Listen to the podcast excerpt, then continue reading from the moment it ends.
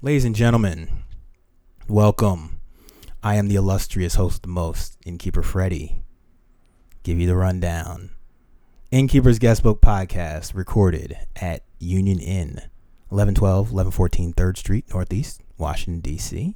We are steps to Noma Gallaudet Metro. Nice little brisk walk to Union Station.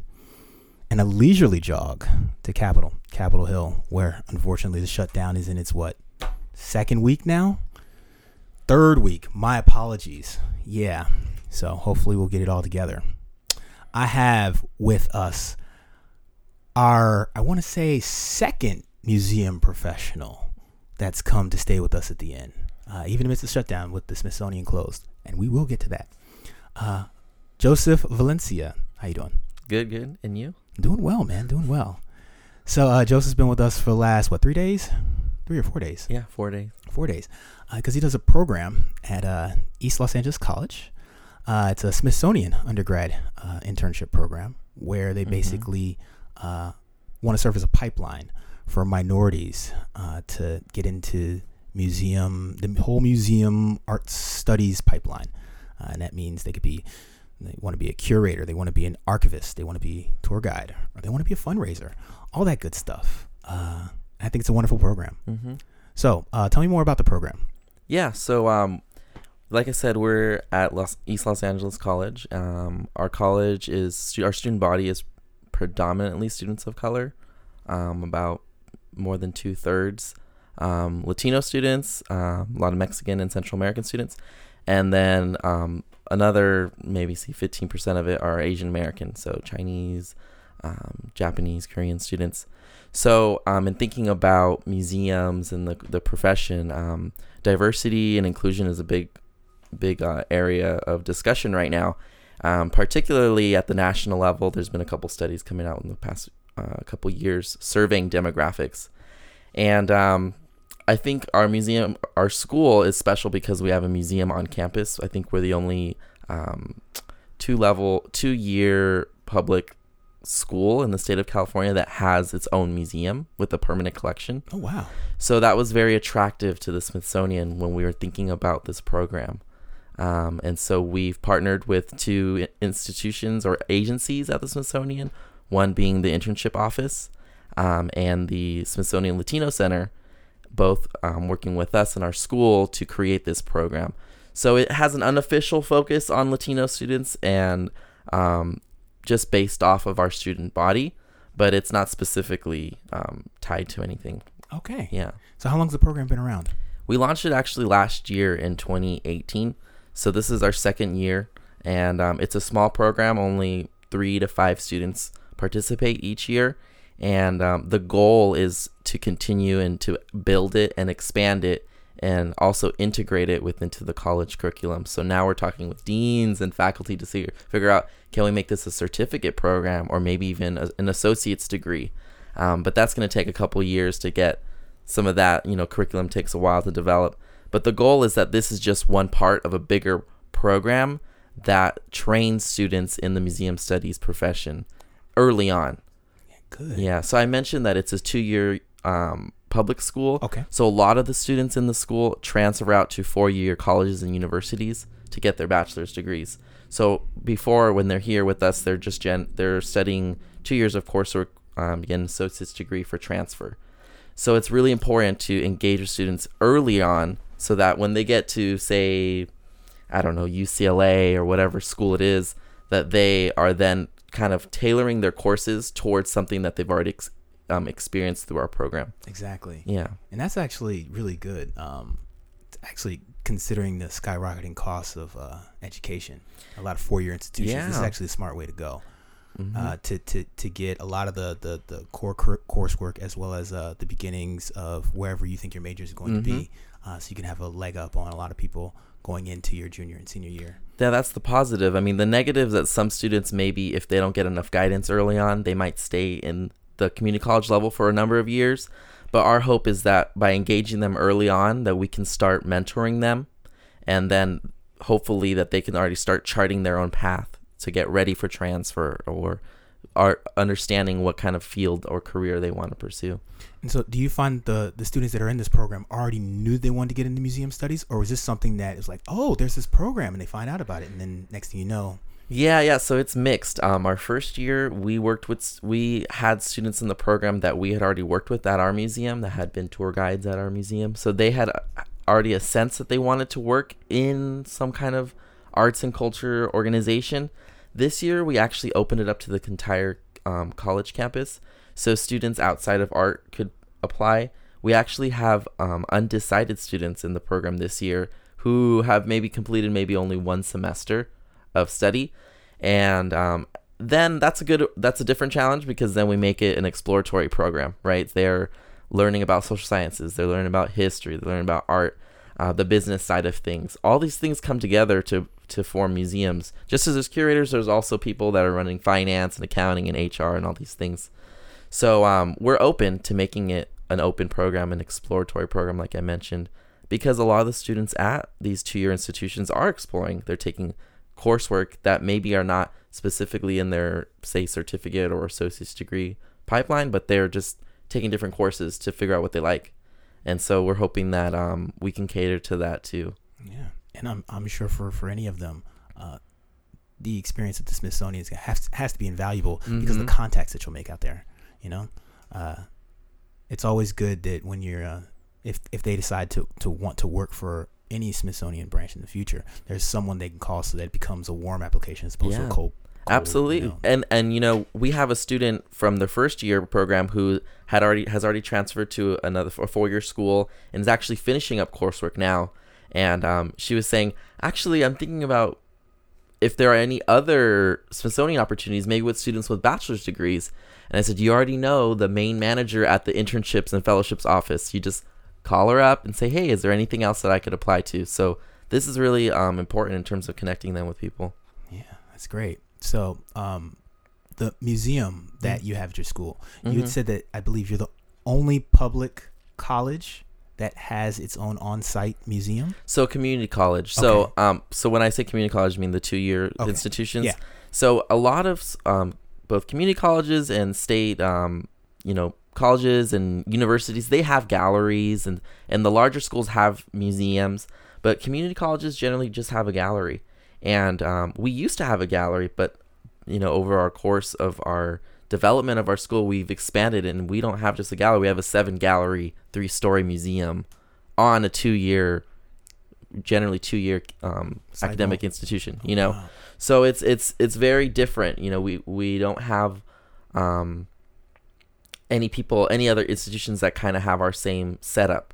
So I think that was very exciting for the Smithsonian when we were starting to have initial conversations about making an internship program.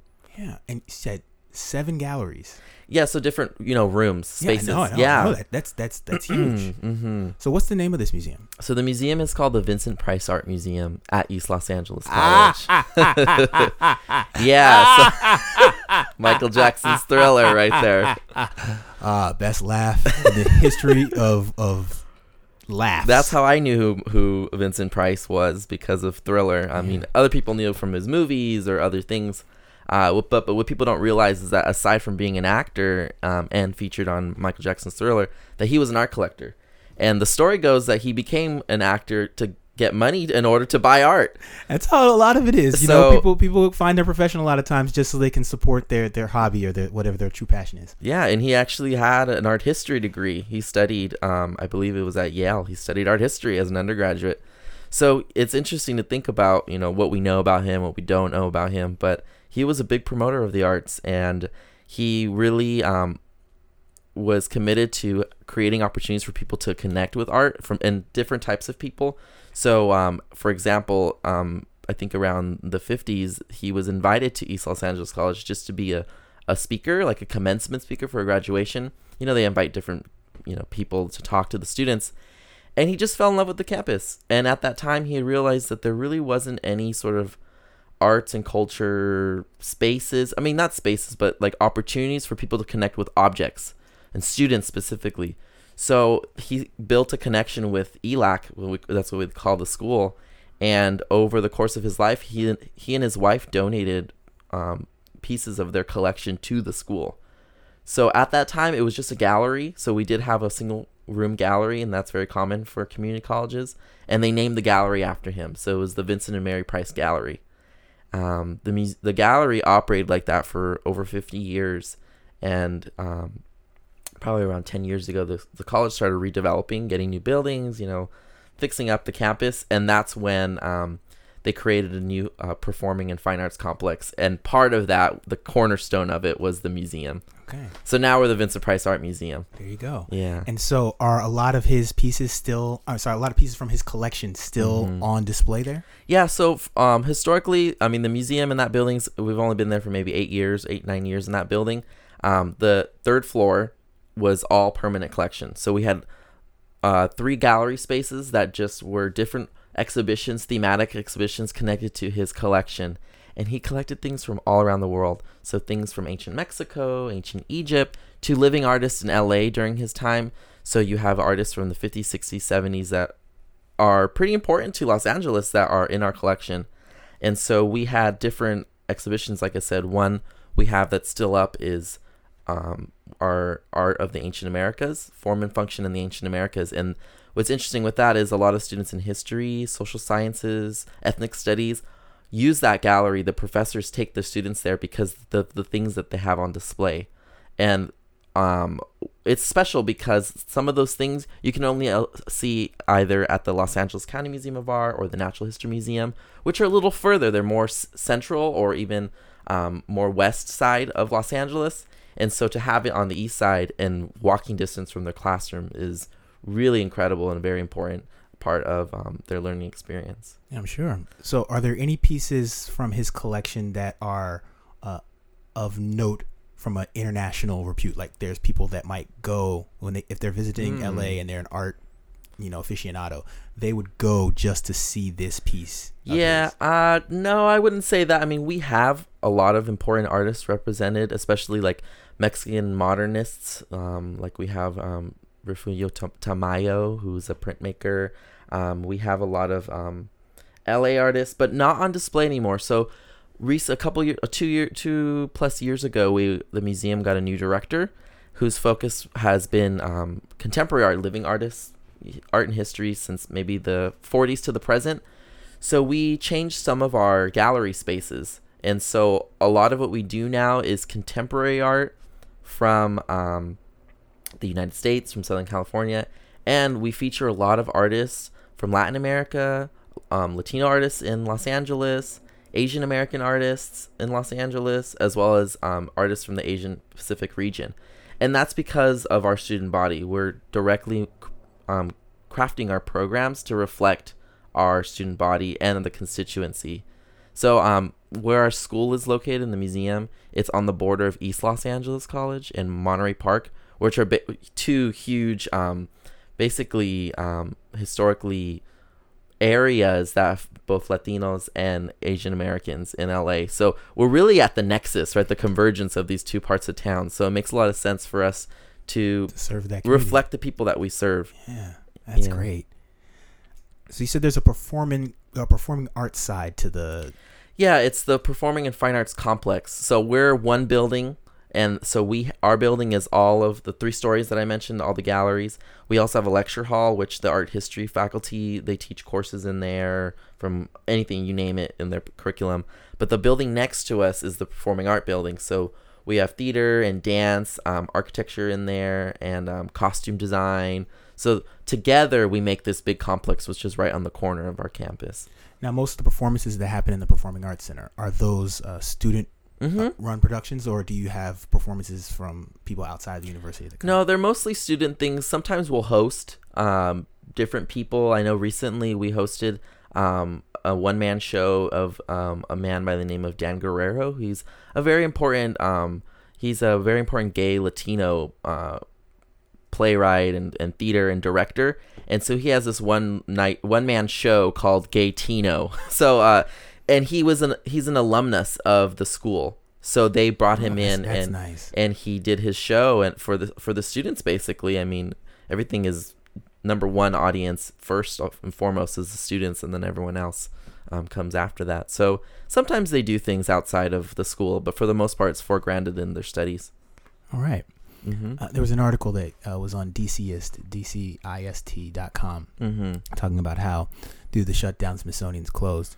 And because of that, private museums um, have their numbers up. Mm-hmm. So I'm wondering, how has the shutdown affected this program, considering you all work with the Smithsonian? Yeah, it's it's been really tough, actually. I mean, the majority, I mean, if you know, if you walk down, you know, down the National Mall, you'll see that a lot of the museums are closed.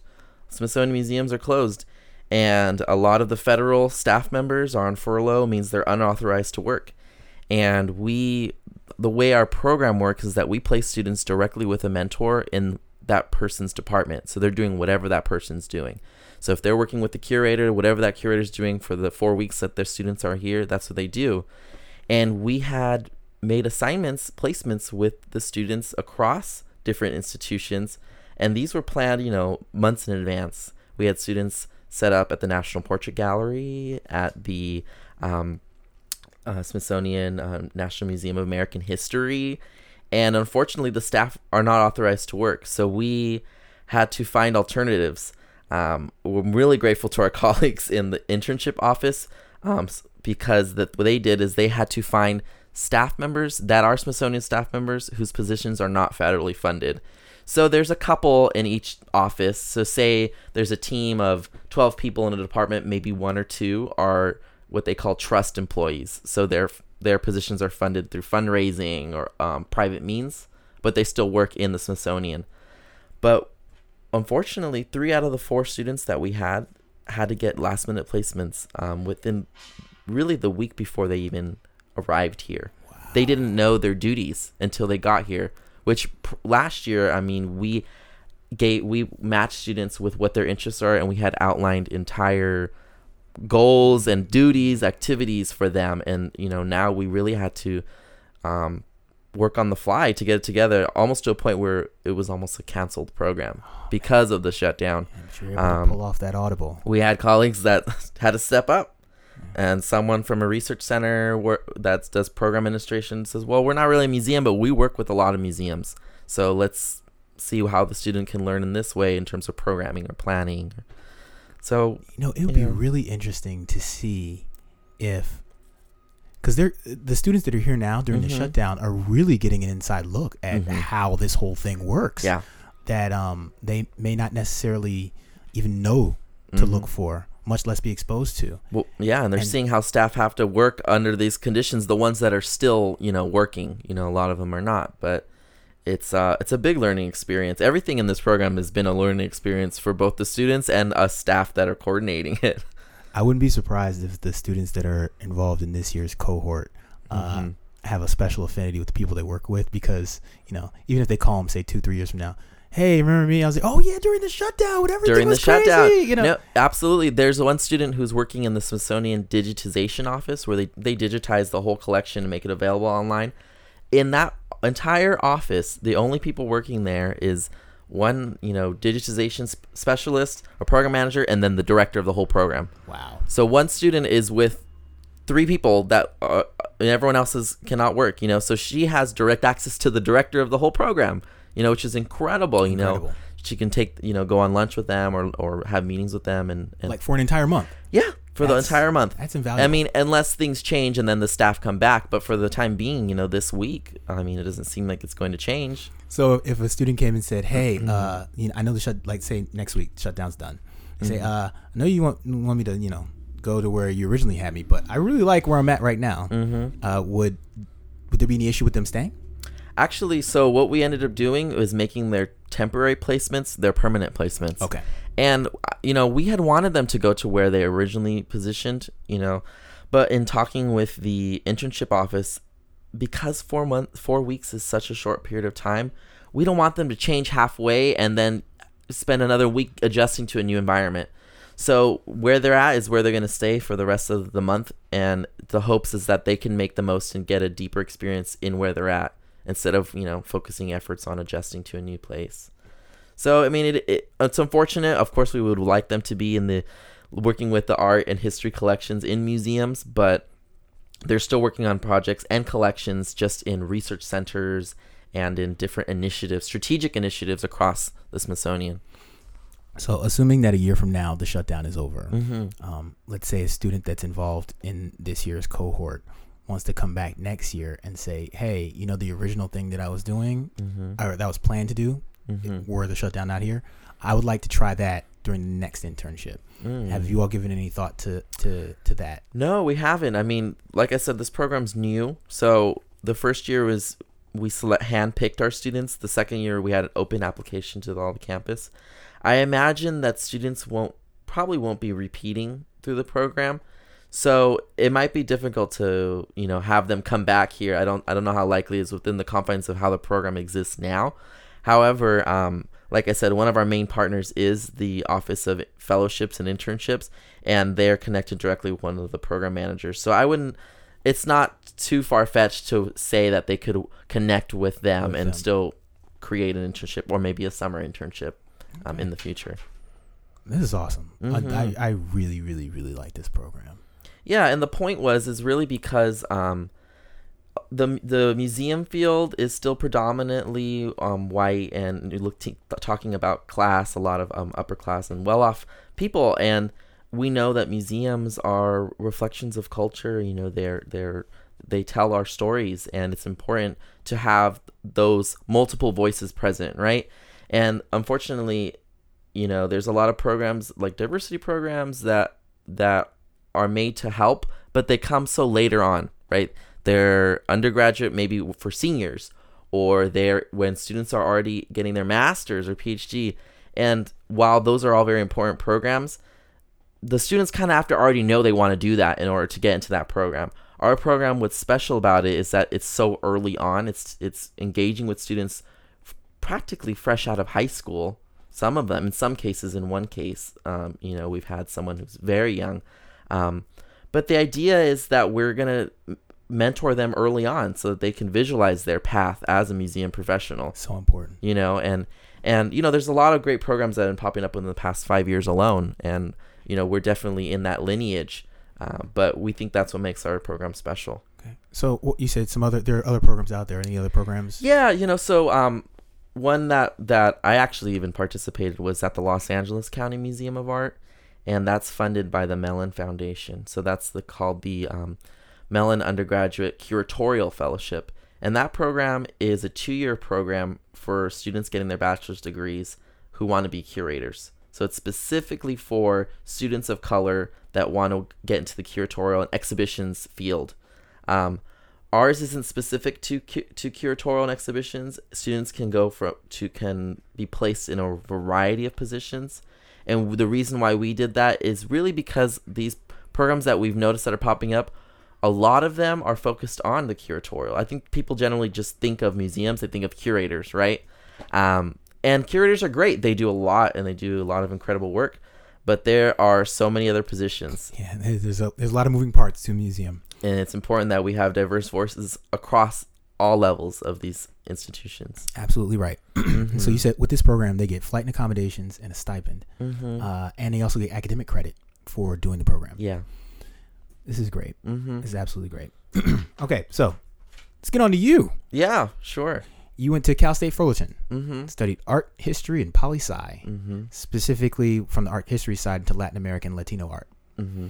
Okay. Uh, what got you on that path? Yeah, um, honestly, I think it was not so much a direct path. I mean, I'd never even, I know I work in museums now, but I'd never even gone to museums growing up. I think I was in high school and I needed an additional elective. And there were two electives, and it was musical theory and art history. And they were both A P courses. Okay. And um, I'll kid you, I won't lie, I tried to do the musical theory one first because I thought it'd be so cool to make, you know, the music that goes in the behind the scenes, the scores and films and things like that. Uh-huh. But that class was hard. I didn't, I didn't even know how to read music, sheet music, you know. So um, I dropped out of that and asked my counselor to swap me into art history. I thought, hey, I, I think I like history. I, I think I like art. You know, I it was just kind of a, a jump, right, to see. And I really fell in love with that, a really passionate teacher who um, really just instilled with us all these different ways of looking at the world and history and culture. So was there a moment in that in that class that you took where you realized, oh man, this is this is it? No, I don't think I, w- I don't think I've ever had a moment like that. Honestly, uh, around that time, I think I was either a junior or senior in high school, and all the people, I kid you not, in that in that class were like the A P students. I was the only student that that was my only A P class, right? And I didn't really know what alternative placement or advanced placement meant, right? But they were all applying for college. And so one of my friends said, hey, aren't you going to apply for college? I go, oh, I guess. I don't know. I was, I'm the first in my family to go to college. Mm-hmm. Um, so I basically just kind of only applied because the people around me were applying. Mm-hmm. And I only applied to two schools. Mm-hmm. And when asked what my major was, I didn't know what I want to study. I put art history on there because that was my favorite class that, that, um, that semester. All right. And so, you know, it kind of just happened, yeah. you know, it just, I just. That's how it happens for a lot of yeah, people. Yeah. More people than you realize. yeah. And, and, you know, once I got into Cal State Fullerton, it was a very small program, only three or four full-time faculty. Oh, wow. So they're all really invested in the students. And I've kind of figured it out along the way. Yeah. That's great. So with Latin American and Latino art, mm-hmm. um, is there anything that about that that you could share with the listeners that they would find interesting or that they may not know? Yeah.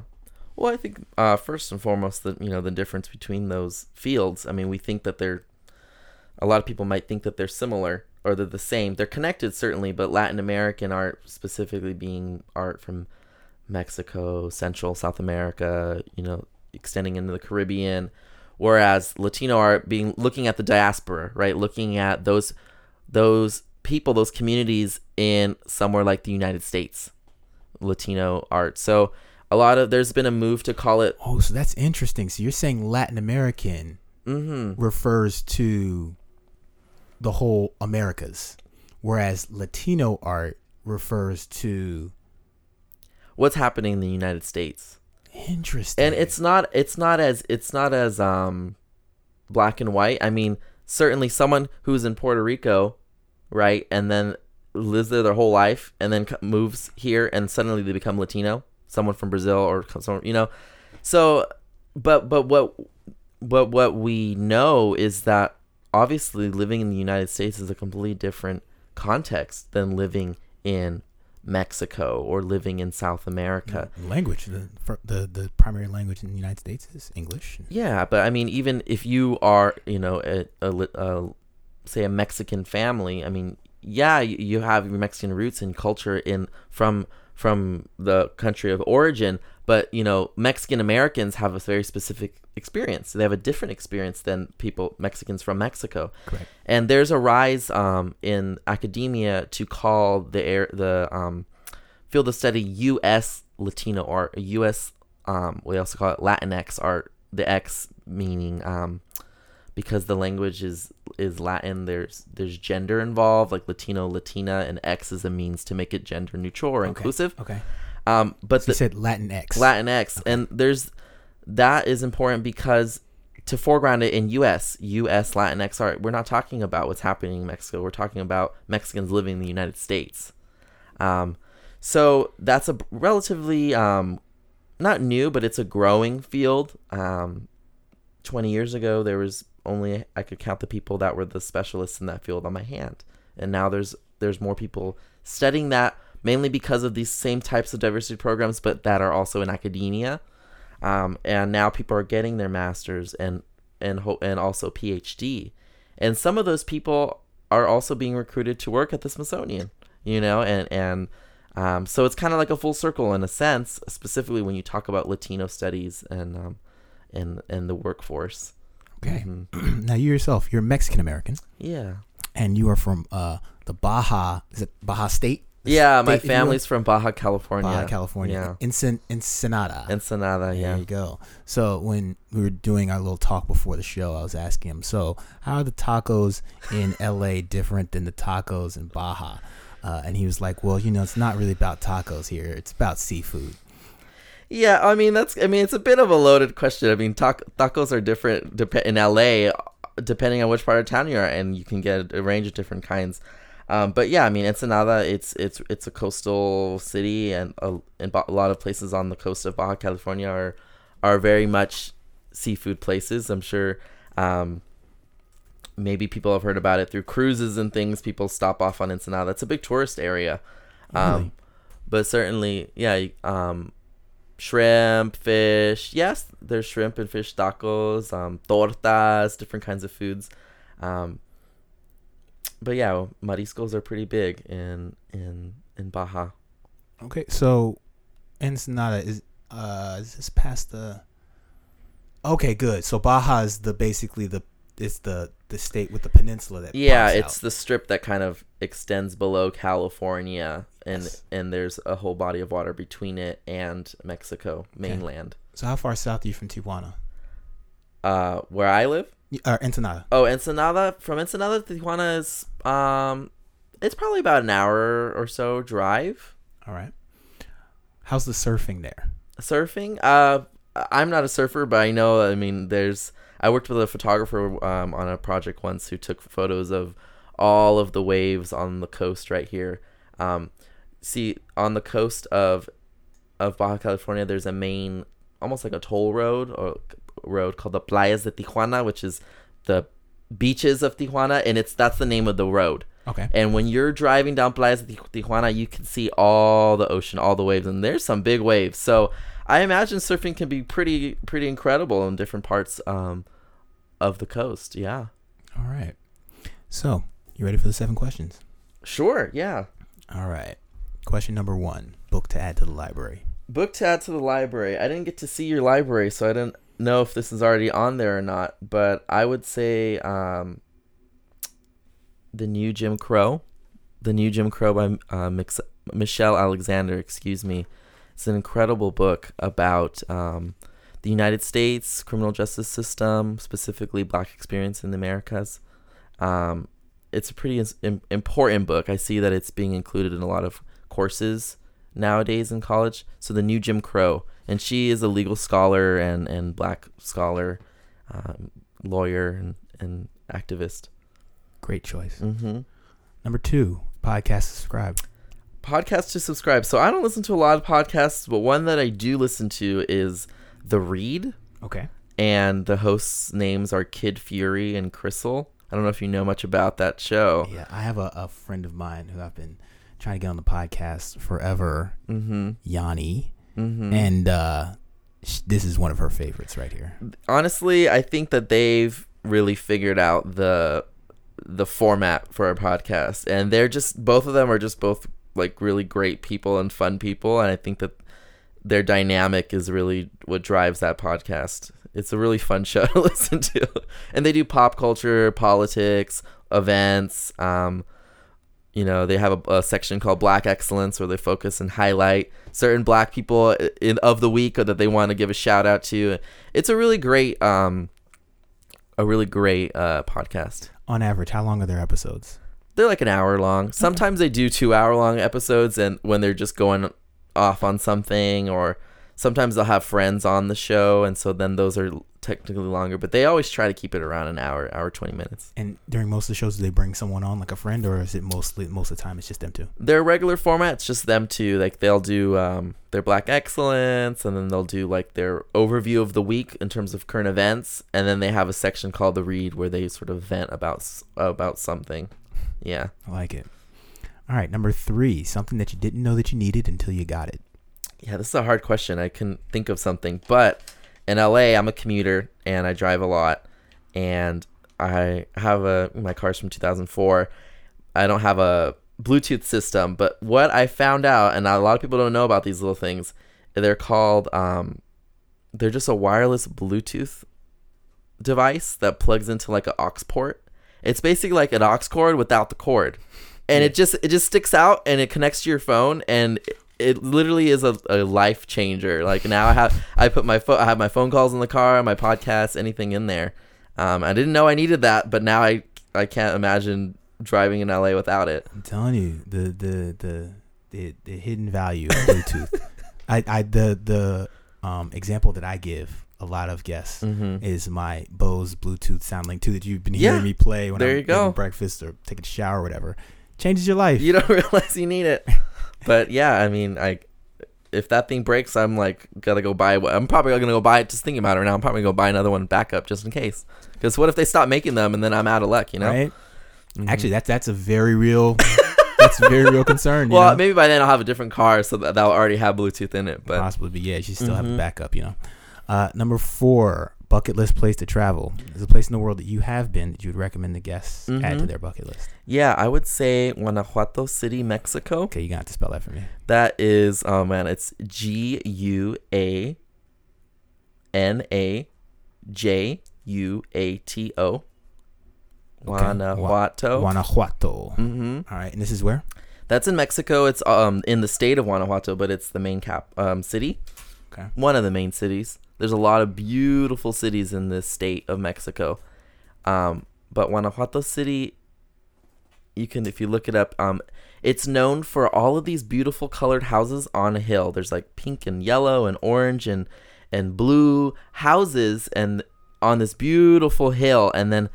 At the base of the hill is all the whole city, their little roads, and they're small roads. It's almost as if you're like in Italy or something, like Rome, and it's old school.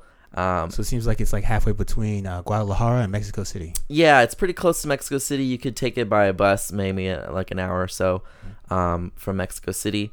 And w- they're famous for having mummies, um, preserved mummies. So in similar, you know, people may hear about like Pompeii that had people that were preserved because of volcanic ash in Italy, where they had like they could see people's houses and their Pompeii. bodies. Yeah, Pompeii.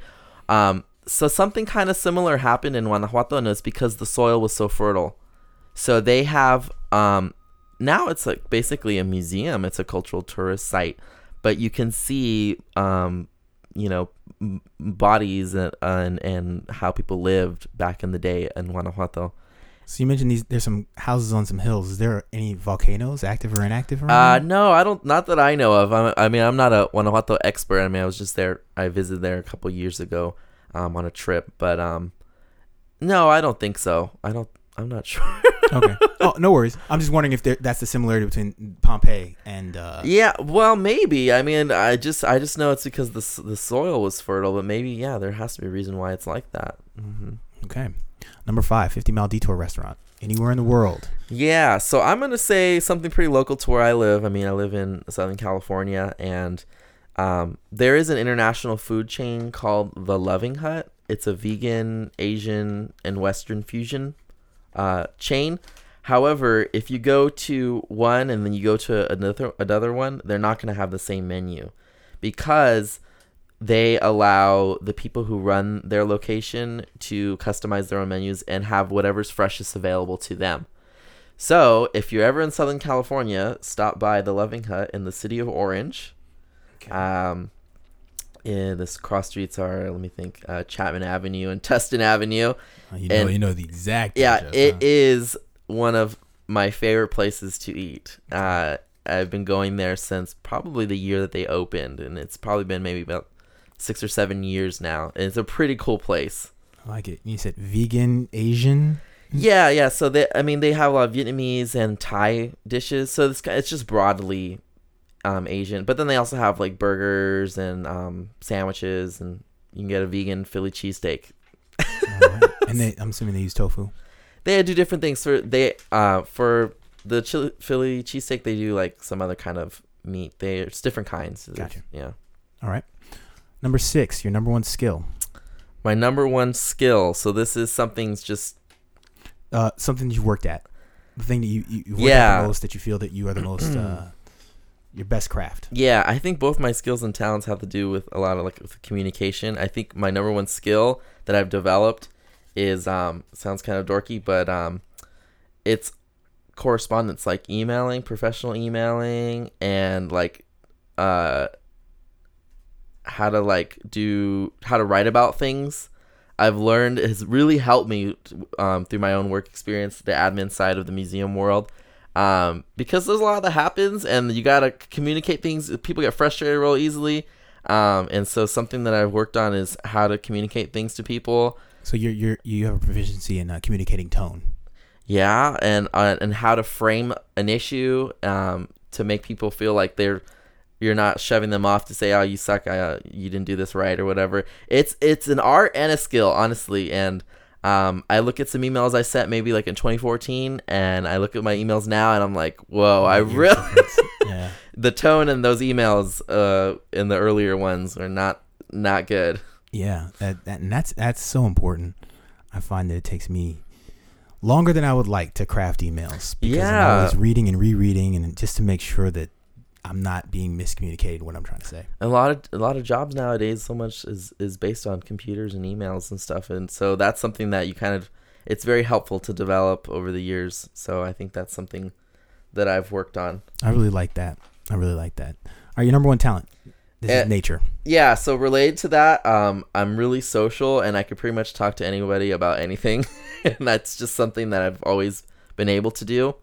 Um, so I think, yeah, put me in a room with someone and I'm not going to be awkwardly standing there. I'll probably figure something out. That's good. And so does this translate to a, a, a robust social media profile? No, no, actually I'm pretty, I'm pretty low key on social media.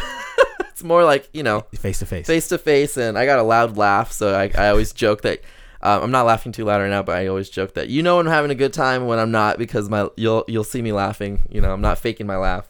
Um, But yeah, so I think both my talents and skills are related to communication. Yeah, and that's great. Mm-hmm. And that's exactly, from a professional standpoint, from a personal standpoint, that's that's definitely, these are these are two invaluable skills right here. Yeah, seriously. Yeah.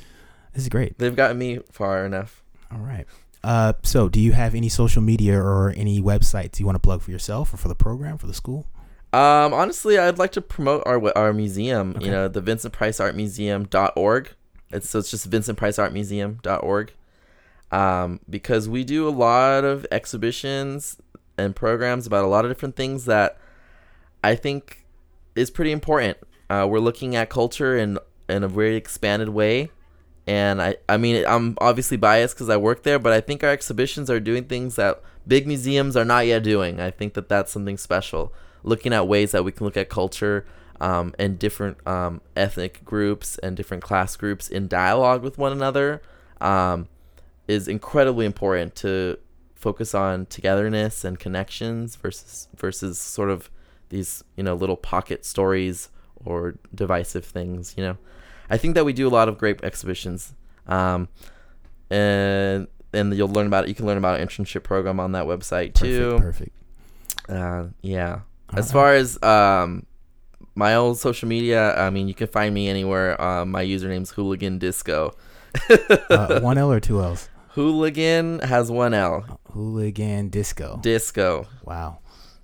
What? Why Hooligan Disco? Yeah, uh, there's a long story there. Uh, it just has to do with, um, I think about in twenty, I guess two thousand eight, I had a music blog. I, I deleted it. It doesn't exist anymore. But it was a lot of electronic music from Europe and Latin America. And one of the producers, when asked what his music, how to categorize his genre, he goes, I don't know, it's a bunch of hooligans loving disco music. And so I just love the way that sounded. I put Hooligan Disco. Um, and it's funny, you know who they are, you know where they're going. The hooligans going to the disco. I like that. Yeah. Do you still listen to a lot of E D M? No, not really. I, it's funny, I've totally kind of shifted, but, um, you know, I just, I...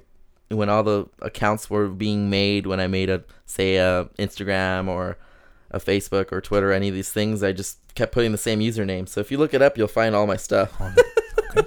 Great. So Joseph, thank you so much for coming on the podcast. Yeah, of course. It's been a great trip. Uh, just, Definitely. You know, despite the shutdown. Right.